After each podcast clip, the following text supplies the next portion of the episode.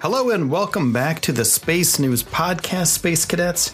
My name is Will, and today NASA is seeking U.S. partners to develop reusable systems to land astronauts on the moon.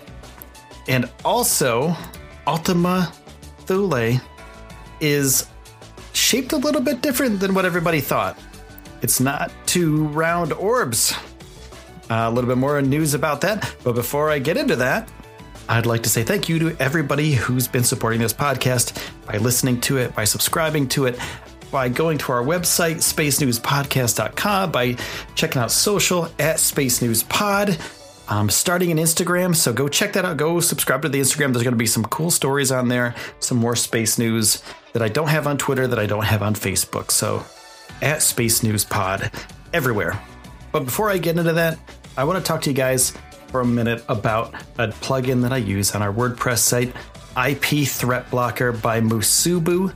You can check it out at WPThreat.com. And what it does is that it leverages the full power of the Musubu API to dynamically screen incoming IP addresses to your website by cybersecurity threat rating, threat classes, countries of origin, and it allows you to automatically set it and forget it or manually block IPs by their threat score, threat class, or country of origin. I use it on our site, and basically what it does is there's hackers out there trying to do bad things to your website. So if you have an e-commerce site with WordPress, if you have a blog, if you have a company site, if you run your own small business, this thing is very important. Go to wpthreat.com to check it out. It's $20.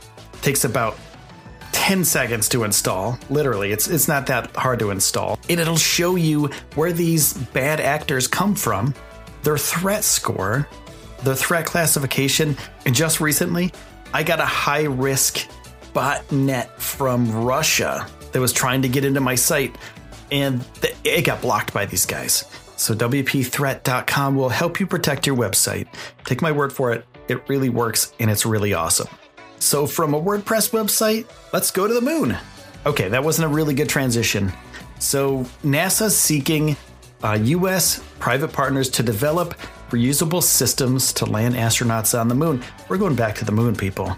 This is going to be amazing. And as the next step to return astronauts to the moon under Space Policy Directive 1, NASA has announced plans to work with American companies to design and develop new reusable systems for astronauts to land on the lunar surface. And you may be asking, what exactly is Space Policy Directive 1? And I quote, lead an innovative and sustainable program of exploration with commercial and international partners to enable human expansion across the solar system and to bring back to Earth new knowledge and opportunities Beginning with missions beyond low Earth orbit, United States will lead the return of humans to the moon for long-term exploration and utilization, followed by human missions to Mars and other destinations.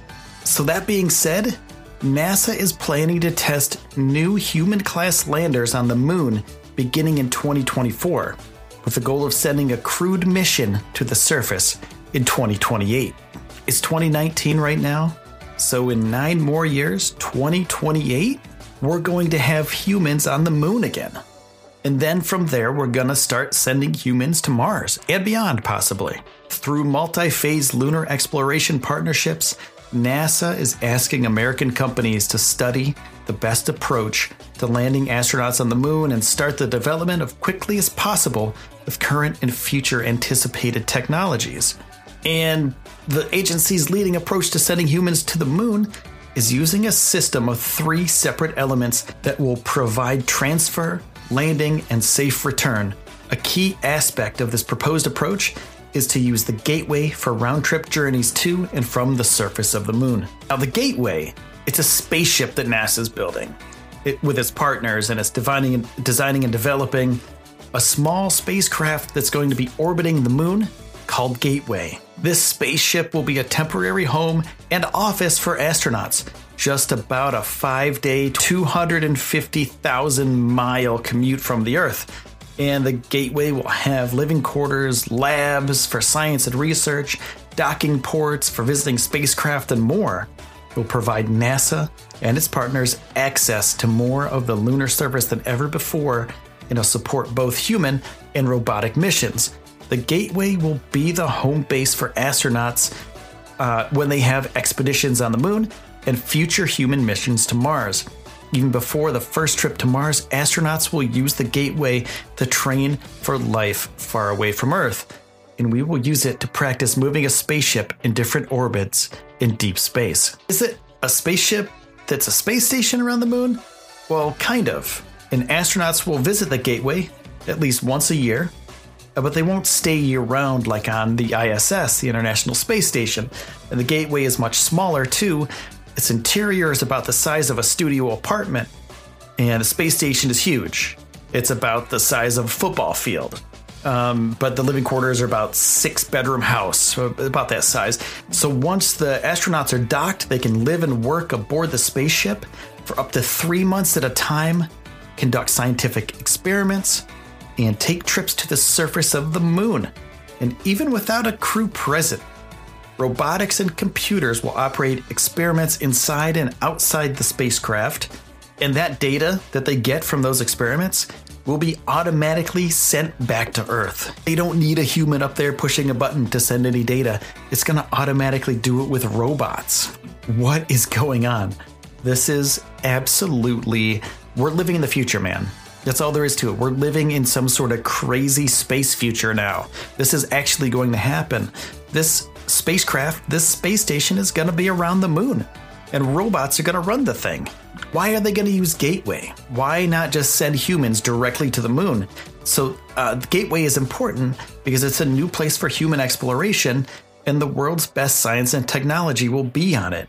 And at the International Astronautical Congress in October of 2018 in Germany, NASA received overwhelmingly positive feedback from the international space community the spaceship is important to expanding human presence deeper into the solar system, including to the moon and Mars. This episode is brought to you by Shopify. Forget the frustration of picking commerce platforms when you switch your business to Shopify, the global commerce platform that supercharges your selling wherever you sell. With Shopify, you'll harness the same intuitive features, trusted apps, and powerful analytics used by the world's leading brands. Sign up today for your $1 per month trial period at shopify.com slash tech, all lowercase. That's shopify.com slash tech. When you need mealtime inspiration, it's worth shopping Kroger, where you'll find over 30,000 mouthwatering choices that excite your inner foodie. And no matter what tasty choice you make, you'll enjoy our everyday low prices, plus extra ways to save, like digital coupons worth over $600 each week. You can also save up to $1 off per gallon at the pump with fuel points. More savings and more inspiring flavors make shopping Kroger worth it every time. Kroger, fresh for everyone. Fuel restrictions apply. Now, where are they going to build this and how are they going to build it? NASA plans to build the Gateway with five or six rocket launches. Um, so they're going to use the Space Launch System and Orion to assemble this in space.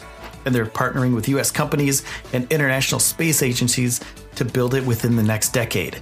They'll send up large parts of the Gateway on multiple rockets for automatic assembly in space. Some parts may be sent on private rockets, but NASA's SLS rocket will deliver most, and Orion will push them the hundreds of thousands of miles to the Gateway. NASA will be working with US companies to build a small living and working area for the Gateway called a habitation module. And the addition will leverage years of research and demonstrations under the Next Space Technologies for Exploration partnerships. Discussions are ongoing with international partners to provide expanded living space, advanced robots, robotics, transportation, and science capabilities on this thing. So, is this going to be expanded? Is this going to be bigger than what it is uh, planned to be? Probably. They're probably going to add components to it like they did the International Space Station. They're working with scientists and engineers around the world to develop standards that will make it possible for anyone to create an experiment or spacecraft parts that will operate seamlessly aboard the state of the art lunar outpost.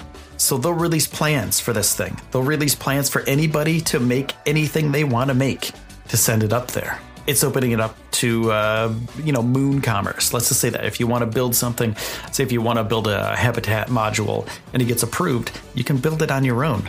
You have all the schematics. You don't have to worry about um, you know any sort of proprietary technology because it's being shared with everybody. And using the gateway to land astronauts on the moon allows the first building blocks for fully reusable lunar landers. Initially, NASA expects two of the lander elements to be reusable and refueled by cargo ships carrying fuel from Earth to the gateway. The agency is also working on technologies to make rocket propellants using water ice and regolith from the moon. Once the ability to harness resources from the moon for propellants becomes viable, uh, NASA plans to refuel these elements with the moon's own resources. This process, known as in situ resource utilization, or ISRU, will make the third element also refuelable and reusable.